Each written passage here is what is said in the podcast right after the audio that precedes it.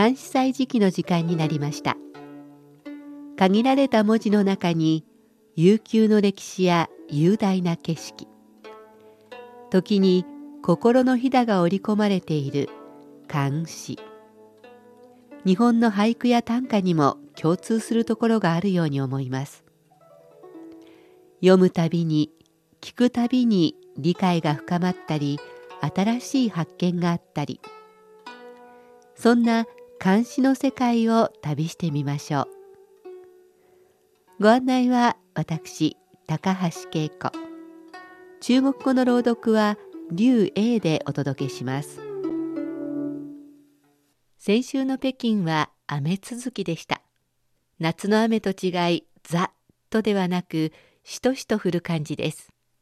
そして一雨ごとにまとっていたものが剥がされるように寒さを感じる頃になりました。公園を走る人の姿もめっきり減り少し寂しい感じです。少し前までは顔見知りのランナーが何人かいたのですがもっとも最近は朝なかなか明るくならないので私が走りに行く時間も遅くなっています。向こうは向こうで私のことをいつもの日本人見かけないなと思っているかもしれませんね。さて今日はこんな季節においしくなるお酒をテーマにした陶園名の飲酒その7を紹介します。飲酒その7陶園名秋菊有佳色驿路多奇音，泛此忘忧物。原我一世情，衣裳虽独尽，杯尽胡自清。日入群洞悉，归鸟趋林鸣。笑傲东轩下。辽赋得此生秋菊花色あり。露をまとえるその花びらを取りこの傍遊のものに浮かべて我が世をするの情を遠くす。一生一人進むといえども杯尽きて壺自ら傾く。日入りて軍道闇帰る鳥は林に赴いて鳴く。集合す刀剣の下。またこの生をいささか得たり。もう一度中国語で聞いてください。秋菊有佳色，驿路多奇音。泛此忘忧物，原我。一世情，衣裳虽独尽，杯尽胡自清。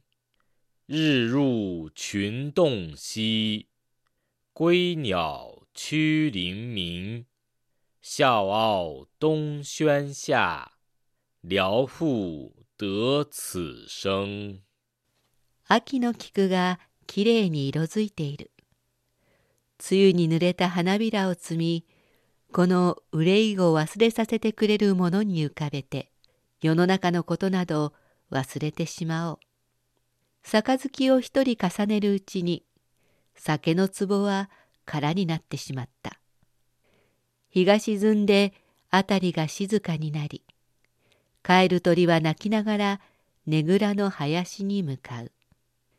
私も軒場に立って思いのままに歌えばまた生き返った気持ちになる。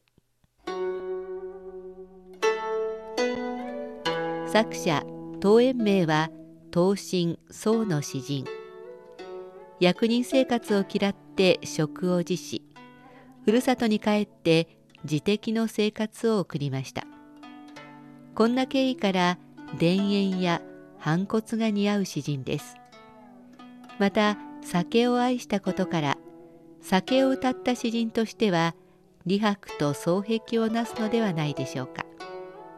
この桃園名が酒とともに愛したのが菊の花と言われています。彼の作品の中でも飲酒はとりわけ有名です。これは20種の連作でその中の悠然として南山を見るで始まるその語がよく知られていて以前紹介したこともあります。今日紹介した詩は7種目です。この20種の作られた時期は諸説ありますが一気に書いたものではなく折に触れて書き後に連作としてまとめたのではないでしょうか。今日の作品には菊の花が歌われていますのでちょうど今頃でしょうか。防友のものは憂いを忘れさせてくれるもの。つまりお酒のことです。お酒に菊の花びらを浮かべて飲むのは中国古来の慣習だったのです。一生の生は杯のこと。一人でちびちび飲んでいてもいつの間にかお酒の壺が空っぽになって傾いてしまう。いかにも酒好きの桃園名らしさにあふれています。そして思いのままに歌ってみる。彼にとってお酒はストレス発散の飲み物だったのでしょうね。ではおしまいにもう一度聞いてください。飲酒その七東延命秋菊有佳色，异露多奇音。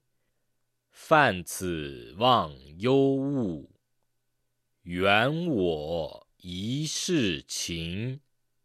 衣裳虽独尽，杯尽胡自清。日入群洞兮，归鸟趋林鸣。笑傲东轩下，聊复得此生。秋菊花色あり、露をまとえるその花びらを取り、この防友のものに浮かべて我が世をするの情を遠くす。一生一人進むといえども杯尽きて壺自ら傾く。日入りて軍道闇帰る鳥は林に赴いて泣く。集合す刀剣の下。またこの生をいささか得たり。秋の菊がきれいに色づいている。梅雨に濡れた花びらを摘み、この憂いを忘れさせてくれるものに浮かべて、世の中のことなど忘れてしまおう。杯を一人重ねるうちに、酒の壺は空になってしまった。日が沈んで辺りが静かになり、帰る鳥は泣きながらねぐらの林に向かう。私も軒場に立って思いのままに歌えばまた生き返った気持ちになる監視祭時期今日は東延明の飲酒その7を紹介しました。